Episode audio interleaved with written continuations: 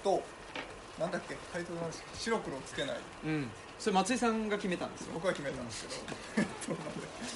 白黒つけない暮らし、暮らしっていうテーマで今日はあの奈良から、はい、奈良県の東吉野村から、えー、来ていただきました。来ました。ルチャリブロの青木さんです。どうも。どうも。知り合いがいるんだよ。アイドルみたいな。今朝新幹線乗って。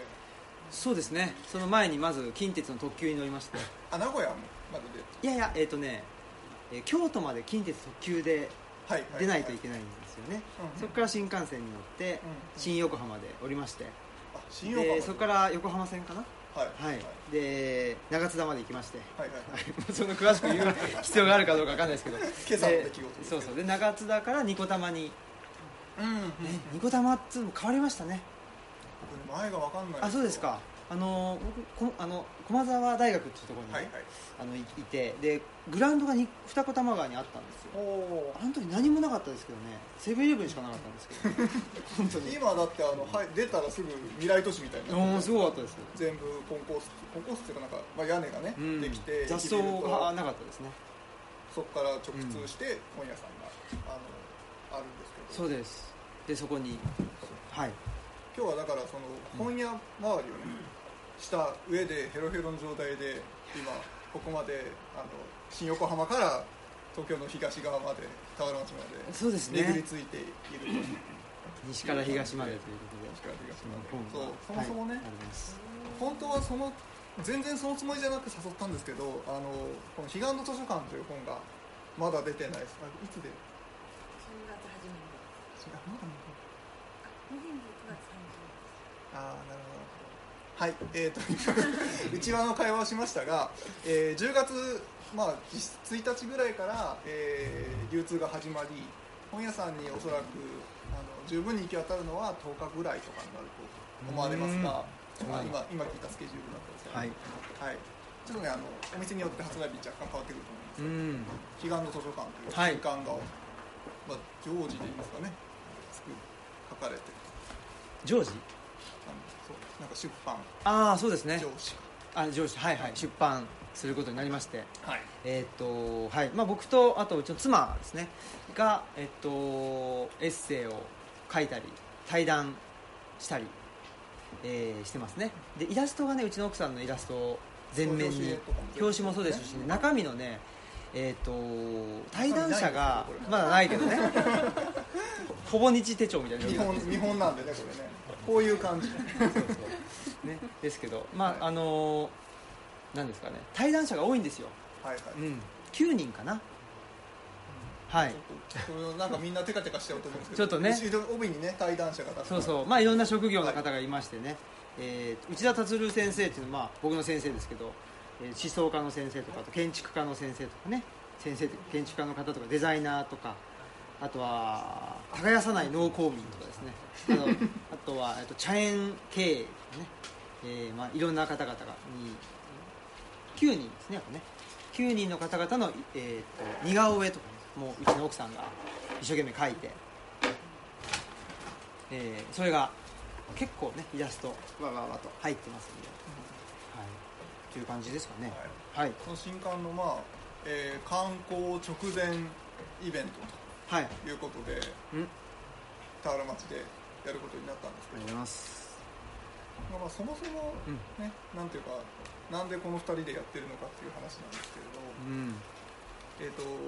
このイベント自体はあのそこの皆さん、まあ、いっかいの方の真後ろに、えーと、エイチエービー って書いた平屋棚があってですね、えー、毎月いっ社、えー、なんか出版社を呼んでこのお店で、えー、平屋棚を作るみたいな企画がありまして、えー、僕がここから歩いてごふんぐらいのですね、蔵前っていうところで エイチエー ブックストアで本屋さん兼出版社、まあ、兼本の卸売会社みたいなのをやってまして、であのそこのフェアだの今月うちでどうかって言われてで作って、でついでにイベントもどうかって言われて、あ、じゃあ誰か呼ぼうと思って、えー、青木さんに、なんかくがついっかいぐらい東京来ないですかねって言ったら、あ、じゃあ来ますってしれっと女から来てくださることになって実現したという経緯で、えー、とそもそもですね、ここのあのつながりはまだあってからいちねんはんぐらいしか経ってないです。そうですね、多分ね。なんだかんだでいちねんはんぐらいしか経ってないんですけれども、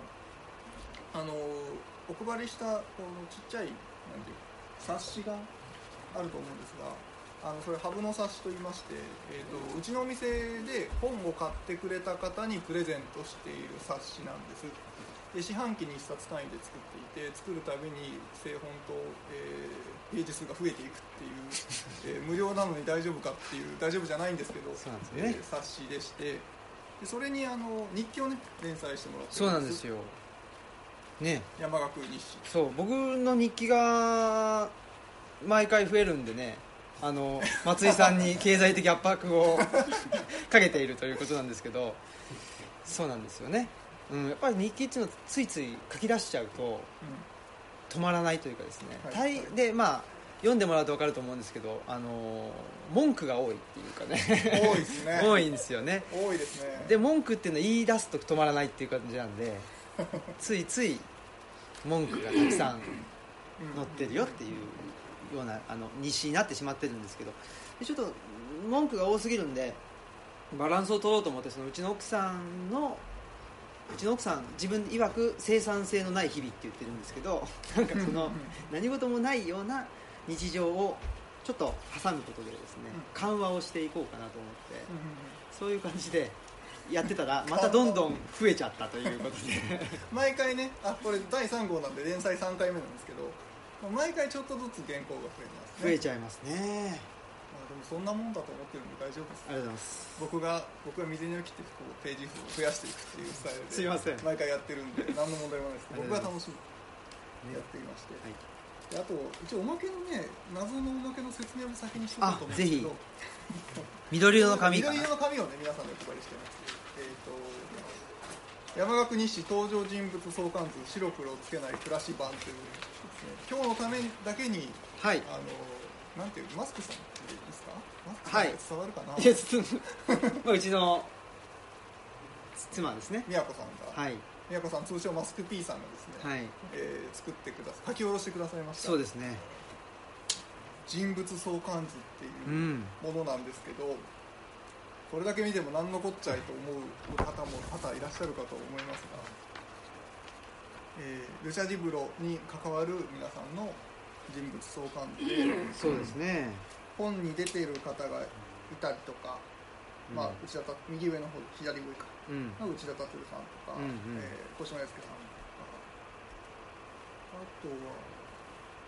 あとはあれですね、鶏のマークの、うん、えーと、東さん、東君、はい、はい、出ていた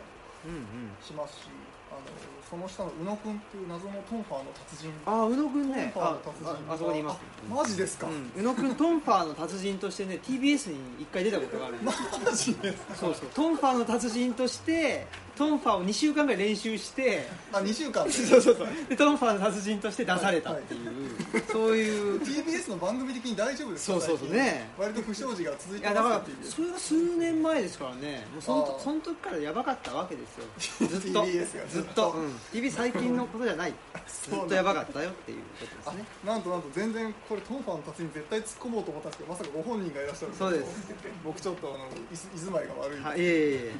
空手空手はやってます。あ空手はやってる、はい、トンファーは多分もう飽きちゃったんじゃないかなやってますやってますか当然やってます達人ですか、怪しいですね宇野さんはちょっとだけその日記のだいさんごうに出て、そうそう、あの ね, ねえー、っと僕が大学のあれかな、えー、っと何だったかなちょっと忘れちゃったな大学の人文研究会のあのなんかにじゅっしゅうねんみたい な, な、ね、そうそうきゅうじゅっしゅうねんかな、あ全然違うでしたかね、きゅうじゅっしゅうねん、あと歴史学科きゅうじゅっしゅうねんの、はい、えー、っとなんかなんつったらいいんですかあれ、シンポジウムじゃないけど登壇することになりまして、はい、で当時の思い出を喋ってくれって言われて、で僕基本的に昔のことってすぐ忘れちゃうんですよ。ろくがつじゅうごにちですね。あそうですかね、日記って分かりやすいですね、いつ何やったかすぐ分かるで忘れちゃうで、なんか全然覚えてなかったので宇野くんを呼ん宇野くんって大学の同級生なんですよ、はいはい、で野木を呼んでちょっと当時のこと思い出そうかなと思って、うん、でサイゼリアに行ってでご飯食べようと思ったんですけどね、ちょっとね一杯飲んでしまいましたね進歩の前にそうそうそうでどうでもよくなっちゃったっていう話がありましたこの一文だけを持ってトンファンとしてこの創刊の中に登場するということになったトンファンの達人ってでも別に書いてないですよね、その中にね、この中では一切書いてないでしょ、うん、だからうちの奥さんに宇野くんを紹介するときに、うん、あの ティービーエス の番組に出たんだよっていうことで言ってたので、その人だなっていうのをうちの奥さんの中にもうあはあのインプットされてでトンファンの達人だったはい、はい、これちなみにあのだいさん号にもちゃんとこれじゃない相関図をつけていて皆様のこうこうなってるじゃないですか、これをこうやって開いていただいて青いやつ、ね、こうやって開くとここにあのだいさん号用の、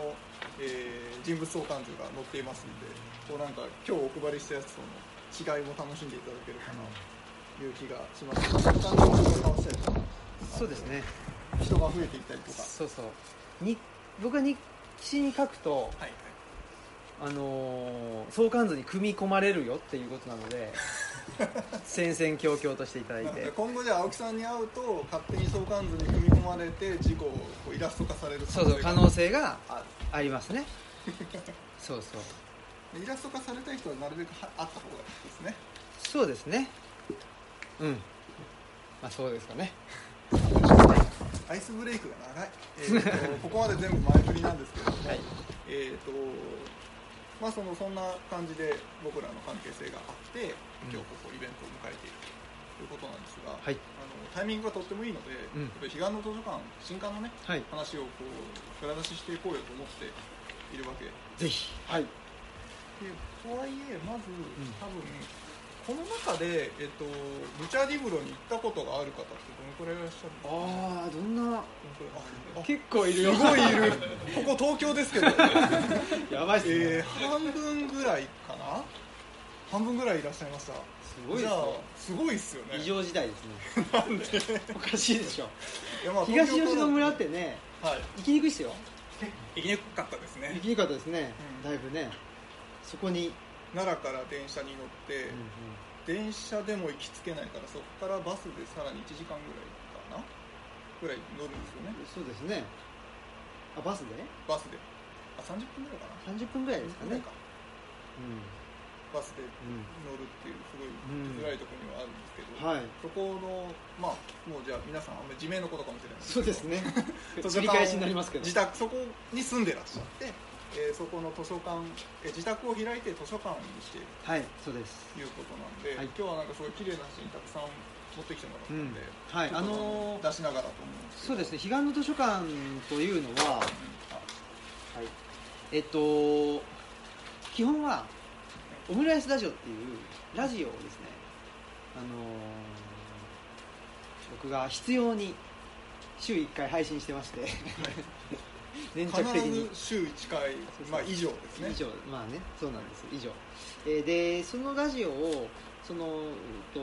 東吉野村に引っ越す前からずっと配信してたんですよね、うん、で東吉野村に引っ越してで図書館開いてでずっと配信し続けてたっていうところがあって、うん、なのでまあそのオフライスラジオの対談を軸にして、うん、移住前と移住して、えー、と図書館開いてで図書館開いて数年経っていくとどういう風になってきてで今後どういうことをしていきたいのかなっていうことをまとめた、まあ、ドキュメントのような感じになってるんですね、うん、なんで今日も移住、うん、とあこれちょっとねあの、はい、これは僕は実はあのこの彼岸の図書館についてはゲラをもらっていて、はい、あのめっちゃ印刷するとこんなになるんですけど本に本はすごい優れた機能なんでそれがここに収まるわけですけども、優れた機能でもまあ厚いですよ、にひゃくごじゅうページぐらいある、うんあの非常に厚いので、まあ、いっかい全部読んだんですけど、ありがとうございます。で、まあ、若干触れられてることではありますけど先出しっぽい感じで、うん、なんかそんなにあのなんだろうな狙って東吉野に あ,、まあ、あえて言うと移住したかったわけじゃないっていうか、うん、そうですね、東吉野村って知らなかったですからね存在を、うんうんうんうん、吉野っていうのを聞いたことあるし、うん、金峰山寺とかね、うん、千本桜とか、うんうんうん、そういうので有名なんですけど、で吉野っていうのはなんとなく聞いたことあったんですけど、東吉野村っていうねその行政がね行政というか自治体があるんだという、ね、地域がね、地域がね、地域なんですけど言い方があれですけど地域があるんだというのは知らなかったですしね、うん、まさかこういう家がね、まあ、空き家として出てるっていうのも知らなかったですし、うん、何も知らないままに、でもなんだろうな、まあ今考えるとね、うん、ご縁というかね、うん、なんですかね、まあ、流れ流れてっていう感じで、なんか知り合いがつながってつながってみたいな感じ、ね、そうですね、たまたまここの家を紹介していただいて、うん、それでね、まずだから我々が、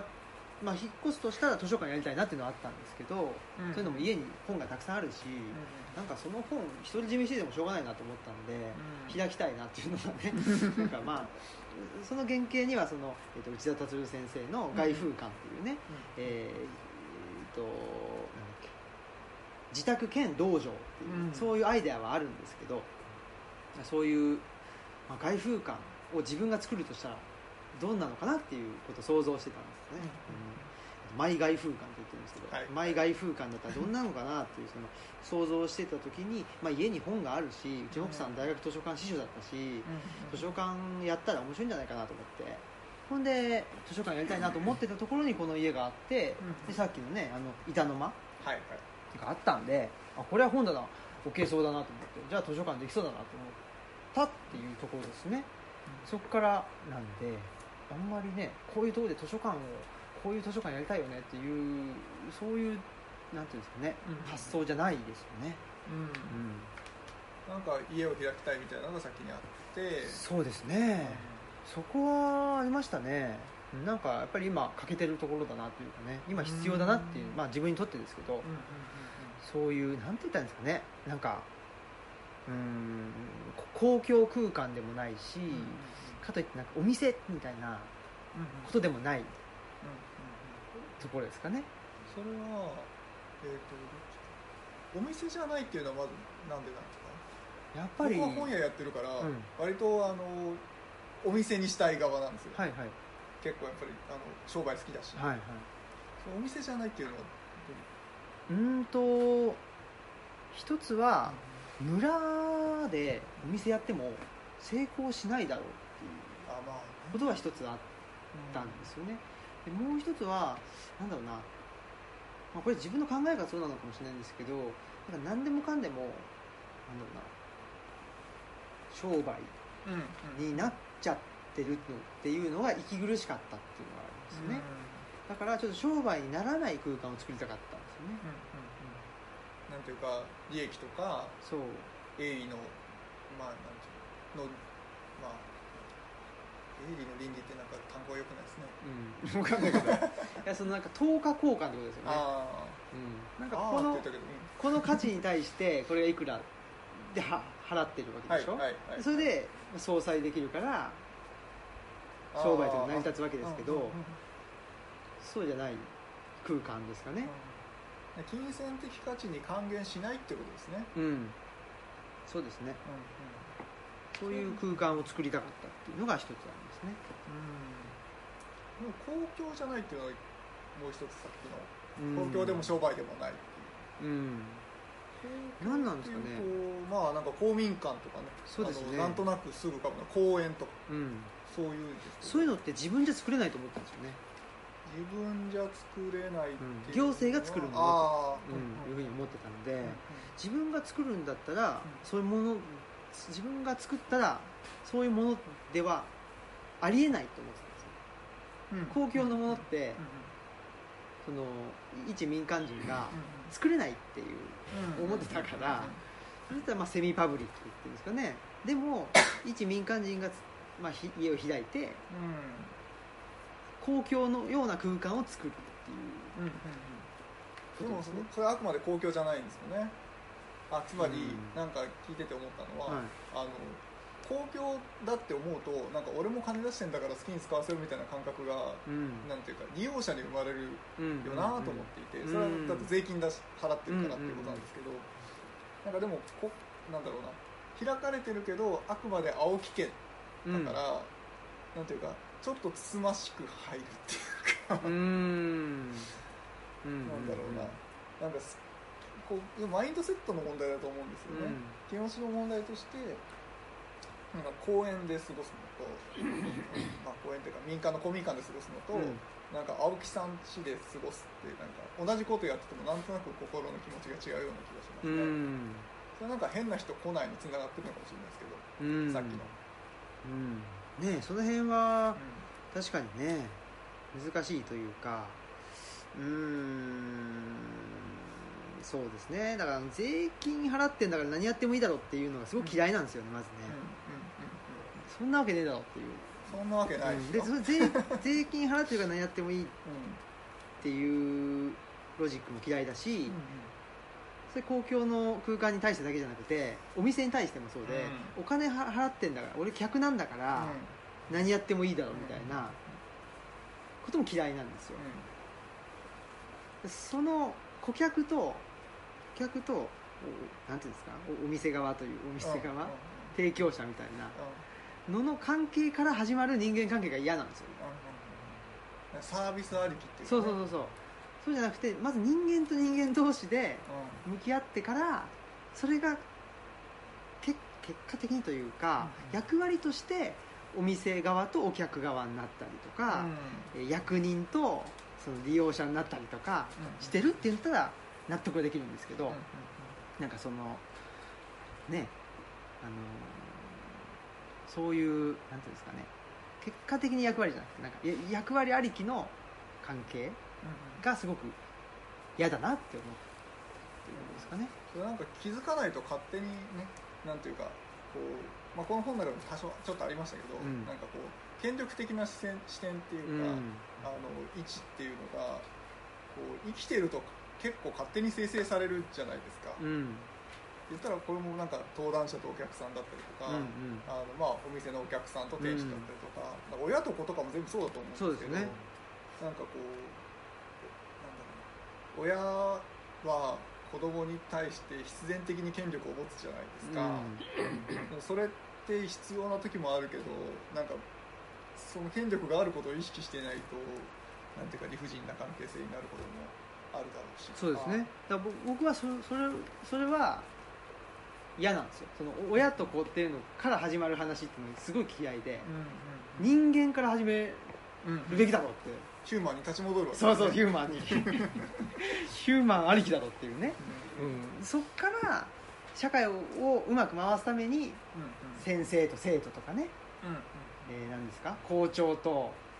普通のまあ、校長、校長と教頭でもいいけど教員室教頭でもいいけど校長教頭平みたいなそうそうそうそうそういうふうに役割が決まってるっていうことじゃないとやっぱりなんかね倫理観っていうかやっぱりちょっと飛び越えちゃうような気がするんですよねでそっていうのがちょっとね、まあ、個人的にはすごくあってそのほら肩書き問題っていうのもあってねあのこれを言い出すあれですけどやっぱりね、あのー、あれじゃないですか大手の会社の人の方が、うんうんね、どう考えても、あのー、社会としてね、うんまあ、うまく渡っていきやすいわけでその名刺、名刺で通っちゃうみたいなところあるんですけど、はいはい、やっぱりそうじゃなくてまずは人間として向かい合って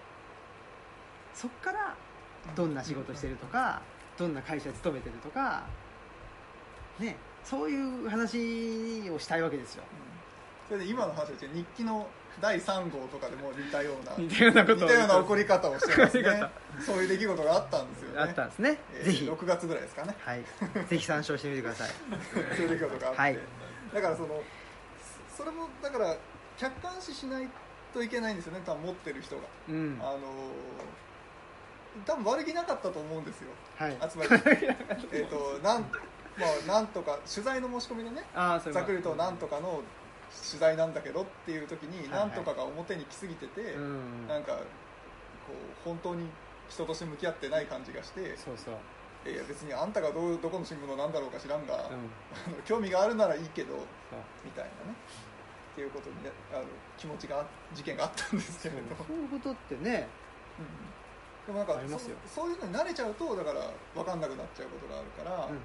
都度こう自分自身で客観視していかないといけないですよねって思うことが多いですねうんなんか先輩後輩とかもそうだしそうそうそう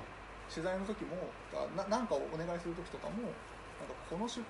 なんか講談社ですっていう時と、うん、いやなんかすいません エイチエー ブックスさんっていう本屋兼出版社なんですけどっていう時ってやっぱりこうなんか違うじゃないですか。違いますよね。違 う, 違うのは当たり前なんだけど、うんうんうん、講談社の方がたくさん部数出せるわけだし、うんうん、かといってじゃあ講談社だからなんか偉いだろうっていうかざっとガッと言ってもいいだろうみたいなもんではないから。そうそうそうそう、僕もそこは全然否定してなくって、うんね、だけどやっぱりちょっとなんていうんですかね、つつましさというかね、うんうん、を自分は欲しいなって思うっていうことですかね、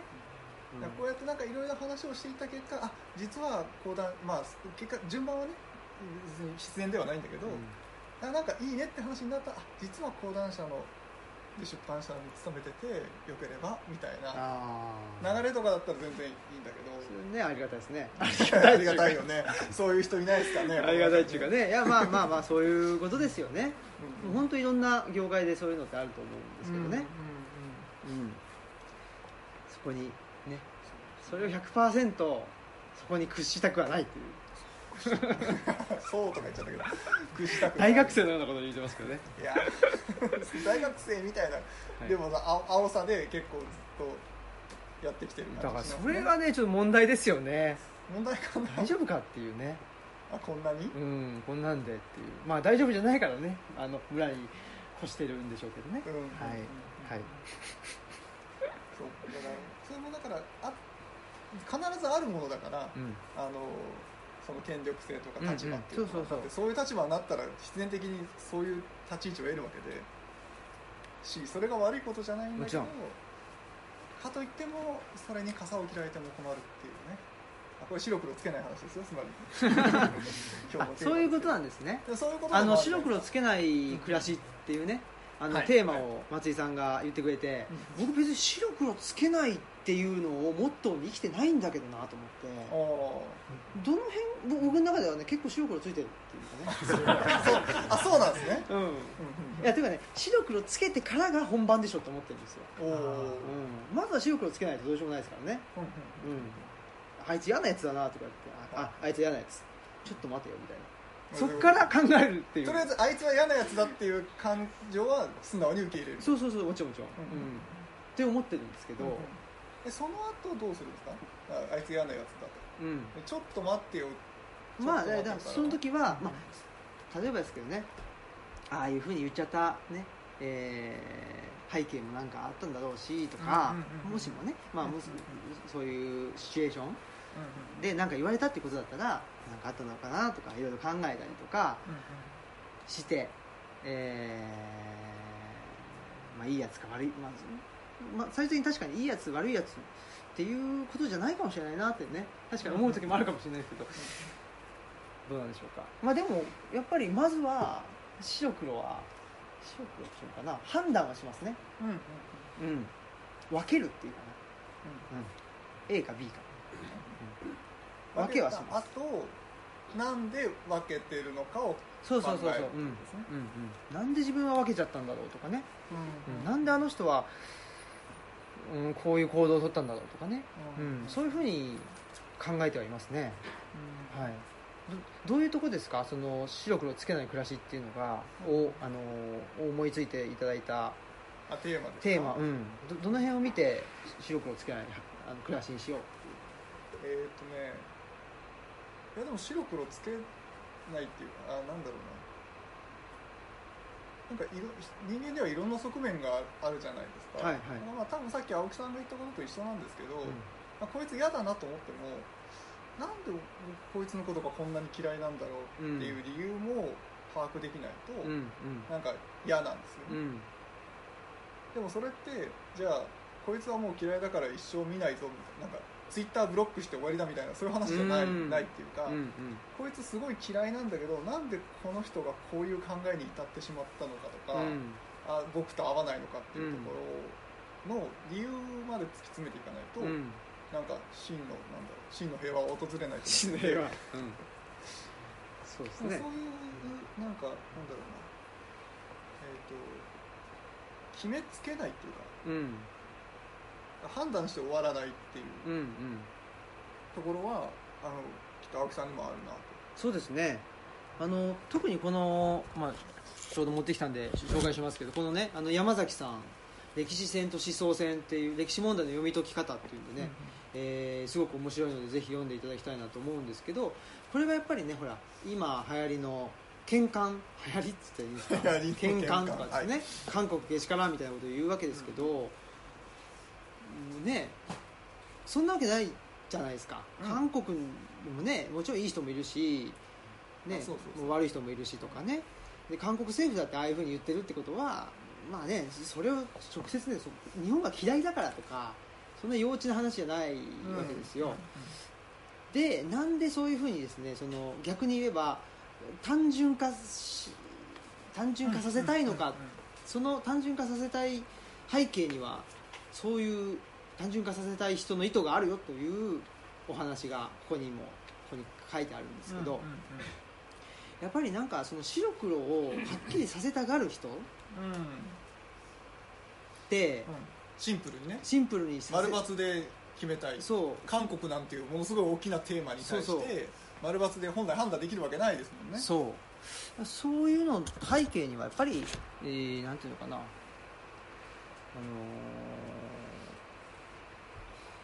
そう判断させたい理由があるということですよね、うん、でそれって日常生活でも結構そうで、うん、まあ、いわゆるマウンティングって言われるやつ、うんうん、マウンティング、うん、はい、なんて言ってるんですか、あのーまあ、自分よりも、うんうん、自分よりも自分よりもっていうか、相手よりも自分の方が偉いんだぞというのを見せつけるっていうかね、うん、力をね、見せつける、そういう、うん、そういう関係に追い込む、うん、ね、マウンティングという手法がありますけど、あれをやるときに結構二者択一を迫るっていうね、あ、なんか言ってきたときに、で、あんたあのこの仕事辞めたいの、辞めたくないの、急に迫ってくるんだ、うんうんうんうん、でそれって二者択一、白黒をはっきりさせなきゃいけない状況じゃなくて、うん、そういうふうに追い込まれてるんですよね、マウンティングをするために、うんうんうん、やっぱそこに気づかないといけないなっていうのはすごく思いますね、うんうんうん、その時にあ、ちょっと待ってくださいってね、うん、ちょっとふつか考えますとかねそうするとあれ、あんなこと言ってるけど別に自分仕事辞める辞めないの話じゃなかったよなとかね、うん、やっぱり時間を置くと冷静になって考えられるわけですけど、そういうふうにグッと来られた時にちょっと待ってって言えないんですよ、なかなか、うん、その場にいたらね、だって圧力がかかってるから、圧力がかかってるから回答しようって、そう、うん、っていう話と似てるんですよ、この山崎さんのあの、うんと、喧嘩であるとかね、あの、あいつは反日だとか売国奴だとか、うん、そういうふうに決めつけるレッテル張るっていうね、うんうん、えー、ことってやっぱり張り、なんていうかな、張りたいから張ってるんだけど、その背景にはやっぱりマウンティングしたいとか、うん、なぜそういうことやってるかっていうところにまで考えないとやられちゃうっていう、ね、うん、白黒をつけなくちゃいけないんじゃないかという脅迫観念に襲われるわけですね。そう、そうするとしんどい、社会で生きていくのってしんどいなっていうところがあって、で、僕はこの、まあ、彼岸の図書館の話ですけど、うん、移住する前にしんどいなと思ってたのがそこだったんですよね、やっぱね、うんうん、研究者として論文書かなきゃいけない、うん、でも論文フェニキア・カルタゴっていうあの歴史、考古学を研究してる、考古学と歴史学の、まあまあ、そうですね、両方入るぐらいの時期です、ね、ありがとうございます。そうなんです研究者なんです一応ね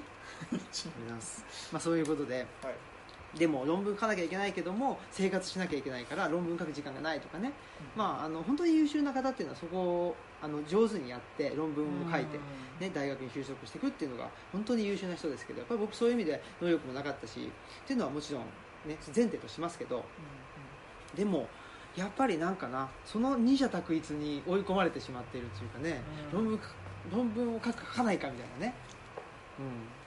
うん、なんかそうですね、大学に在職するかしないか、そうそうそう、しないかみたいな、論文、まあ、論文の実績が、まあ、大学のね、そう、えー、研究者としての実績になって、えー、それが役職につながってくるわけですけど、あの研究の世界っていうのは、うん、やっぱりそういうなんかね、すごく追い込まれてたなっていうのがあって、うん、で、まあ、あの移住してね、引っ越して、うんうん、でその辺がまあ少しなんていうのかな、自分も、まあ、ゆったりとというか時間が取れるようになったりとか、あとはその引っ越す時にあのえー、始めたその障害者の方の就労支援っていうお仕事の、うん、なんていうのかな、そういう、うん、とアプローチ方法っていうんですかね、うん、えー、例えば当事者研究っていう、はい、自分自身のを研究するっていうやり方も障害者の、あのー、なんていうのかな、ベテルの家っていうね、その障害者施設の中で生まれたりとか、そういうやり方っていうのをいろいろと、まあ、覚えてですね、うん、それをやっていくうちに、あ、これ二者択一に追い込まれてただけじゃないかなと、ね、白黒つけつけなきゃいけないと思い込まされてただけじゃないかなっていうのにすごく気づいてきた、うん、じゃあ何を基準に生きていったらいいのかしらっていう話ですね、うん、基準ね基準ね、うん、そう、あのでも分かるというか、そのつまり一回立ち止まって考えることと、うんうん、えーとまあ、当事者研究というつまりは何ていうかな、えーとまあ、自分自身を、えー、振り返るというか、うん、自分を理解する、うんうん、勉強というか、そうですね、練習じゃないですか、うん、そういうこう視点がだから二者択一で丸×って言われて、かつなんかこうなんていうかな、成長し続ける有機体だと辛いっていうことですよね、うんうんうんうん、結構スピードが求められるし、なんか基本的に常にプラス回答が求められるから、うん、経済成長とか 何, 何, かのこう何かが成長するというか、うん、そこでずっとやるとちょっと辛いぞっていうことですよね。そうですね。それでやっぱ成長したりしなかったりするっていう、うん、ところがいいなと思って、しなかったりする時もあるけど全然 OK みたいな。そうそうそうそう、まあ、そういう時もあるよね、うん、そういう意味で確かに僕白黒つけてないですね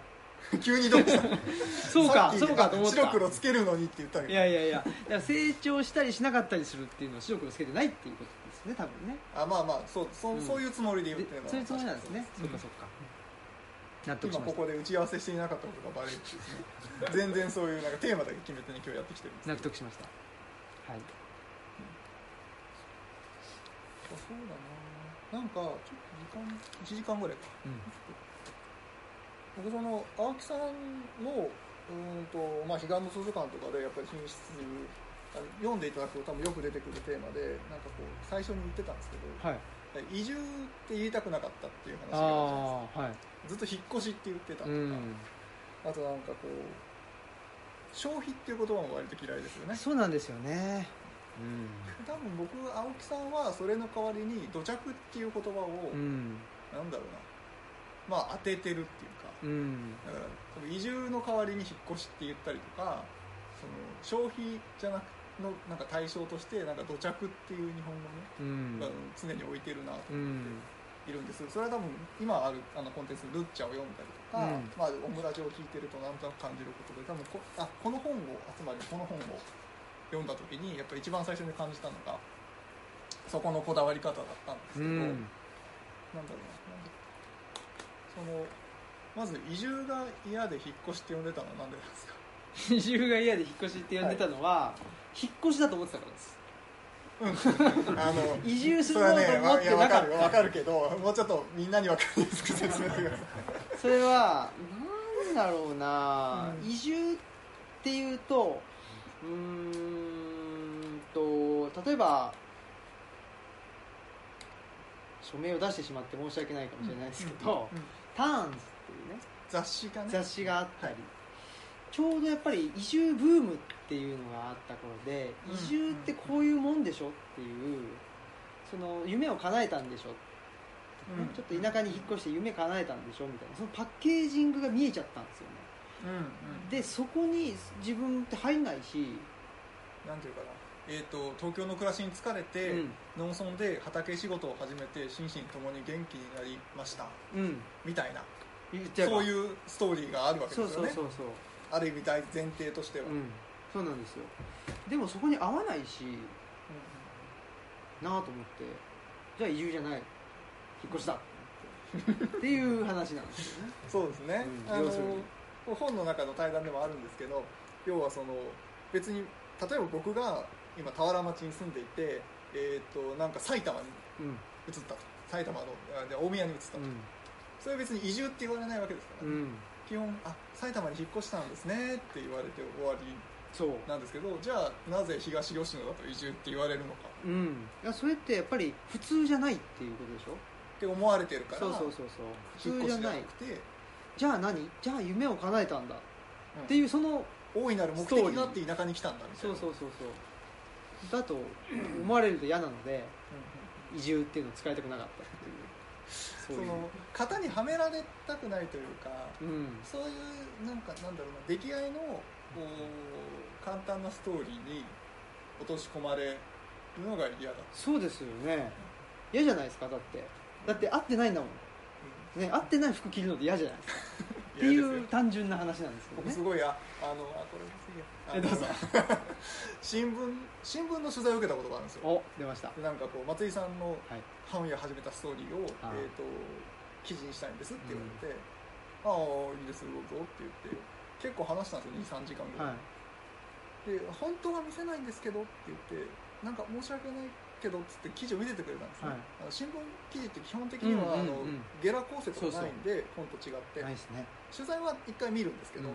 うん、新聞は記者さんが感じたことをそのまま書くメディアだし別に僕はそれでいいと思ってるんでいいんですけど、うん、見せてもらったらすごいなんかあ僕は出身は愛知県なんですけど愛知県の本付きが、えー、東京に出てきて紆余曲折を経た挙句あの夢を叶えるために本屋を開いたストーリーがすごい延々とつ、ね、こう語られてるんですよ、ね。僕も同じように別に本屋をやで独立するのが夢だったわけじゃない、うん、ないんです。いろいろあったことはいろいろあったけど、うん、別に、えー、と出版がやりたくて出版社立ち上げて夢が叶えましたみたいなこと実は全然なくて、うん、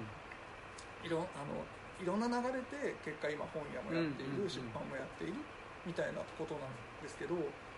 すごいねこうなんか夢をリュックに詰めて状況みたいな感じなんですよその記事の論調がだからそれはまあ記者さんとしてはね僕の取材の依頼をいただいた時に、うん、あの思い描いていたストーリーっていうのが実は多分あって、うんうんうんえー、そのつもりで聞いてそういうふうに、ま、あの僕の話を理解した結果素直にそうなっちゃったんだと思うんですけど、うん、でもやっぱそれには型があるわけですよね、うんうん、そうでその型をうんと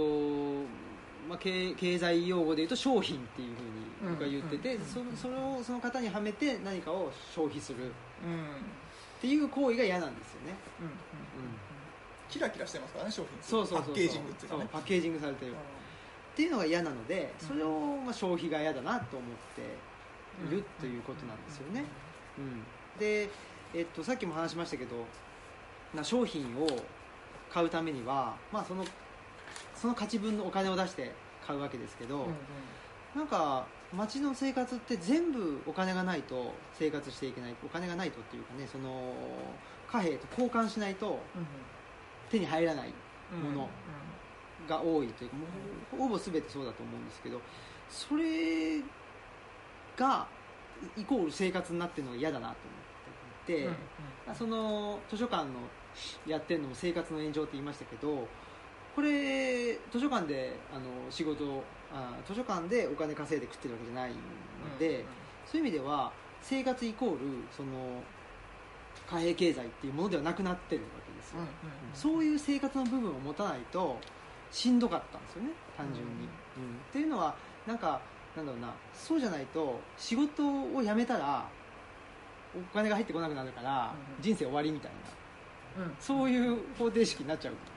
うん、と思ってたので、うん、それで仕事が辞めれない、うん、で、うん、無理しなくちゃいけない、で、しんどくなるってこの、うんうん、辞めんのか辞めないのかってこうマウンティングされて、そうそうマウンティングされるいやでも仕事辞められないからいや続けます、続けます、で精神的にしんどくなる、うん、みたいなね、うんうん、ことにまあ実際問題その、まあ、特にうちの奥さんとかは、はい、そういう感じになってたんですよ、うん、引っ越す前にね、うんうん、それっておかしくない社会がおかしくないって思ったんですよね、うんうん、それをもうちょっとそのでもやっぱり僕その当時西宮に住んでる時、はい、街の中の生活だとそこをちょっとねうまく解きほぐせなかったんですよ、うん、でちょっともうじゃあつって東吉野までボーンと引っ越して図書館開いて、うんうん、そういうなんていうか生活イコール貨幣経済みたいなところを、うん、一回距離を置いてで距離を置いたらね、あ、お金めっちゃ大事やんというふうにも思ったし、あ、逆にね、逆に、うん、うん、やっぱりお金は大事は大事だよ。そうそうそうそう、お金の使いどころが分かったんですよ。今まではね、お金もう全部がお金がないとダメと思ってたけど、はいはい、そうじゃなくてお金の使いどころここだよねとか、お金使わなくてもできることってあるよねとか、うん、そういうなんかね、ちょっとなんていうのかな、そういうことができるようになってたんですね。うん、そしたらね、今まで生活ってバーチャルだなと思ってたものが、うん、だんだん具体的になってきたんですよね。あ、生活が、うんうんうん、生活が具体的になるっていうのはいいですね。いいっていうか、そのすごい大事な気がしますね。うん、でそれを土着って呼んでるっていうところがありますね。うんうんうん、急に土着、急に来ました。土着につながる話だと思いついたんです。今いなかった。これだ。いやでもそのあの僕はずっと青木さんの日記を今年の初めから読んでて、はい、あの結構大変っていうか、うん、あの特に春先とか冬はめっちゃ寒いから帽子かぶって寝てるとかニット帽かぶって寝てるとか、そうそう、春先は草が生えてきたから刈らないと出れない、家から出れないみたいな感じで、うんうんうんうん、体調不良だけどめっちゃ草刈るみたいな話とかがあるんですね。だからすごい楽ではないはずなんですけど、楽ではない、うん、楽ではないけどやっぱり不便っていうのかな、うん、限界限界、うん、限界があると具体的になりますね、生活が。なんか何でもできますせとか言うと、あ、はいはい、じゃあ何したいのとか言われて、怖い怖い、今すごい怖かった、怖いでしょねえ、でもいやちょっと村に住んでるんでとかね、いやちょっと冬道凍るんでさんかげつ閉めますとか、あ、ね、冬は閉めてますね、閉めてるんで図書館ね、図書館でそういうことがね言えるんですよね。うん、だからやっぱ限界を自分で作るとか、うん、うん、自分でじゃなくてもその自然環境によって限界が 作, 作られる作られる必然的に。そうそうそうそう、もうだって危ないわけじゃないですか、いろんな人が冬が来たら。そうそう、うん、そういうことってすごく自然だなっていうかね、うんうん、できちゃいますからね、はい、そのまあ、ある程度ずっとこう回ってるとこに、うん、まあ都市の中でもいろいろあるけど一応都市的なところでずっと回ってると、うん、冬まで無理したら動けちゃうし。そうそうそうそう、だってねいちねんかんずっと同じ時間で出社して、ね、同じ時間に帰るわけでしょ、はい、それおかしいじゃんっていう、うんうんうん、ね、日が、まあ、こんなに日の短さが変わるのに。そうそうそうそうそう、ね、まあ、かといって そ, それおかしいからやめろって全然言ってなくて、うん、そうそう、白黒つけないからね。そうそうそうそうそれが悪いわけじゃない、もちろん。でその中でもなわけでもない。そうそうそうっていうことですよね、うんうん、そのおかしい中でもなんとかバランス取ってやっていかなくちゃいけないんで、うん、じゃあどうしようって考えるっていうことが大事かなって思うんですよね、うんうん、自分なりになんかね楽しいことを見つけたりして、うん、で仕事してるっていうんだったら全然いいと思うんですけどね、うんうんうん、そういうなんだろうな、やっぱり、うん、社会に働かされてるっていう状況だとあまり不健全、あ、健全じゃないなと、健康じゃないですね、うん、健康じゃないなって、うん、思いますね。まあその一歩引いてね、なんていうか、じゃあ で, でもそれでいいのかどうかっていうのは、うん、どっかで考える必要がきっとあるでしょうね。うん、別にめっちゃ働いてるでも、まあ、僕はめっちゃ働いてるんで。働いてますね。めっちゃ働いてるでも、えーと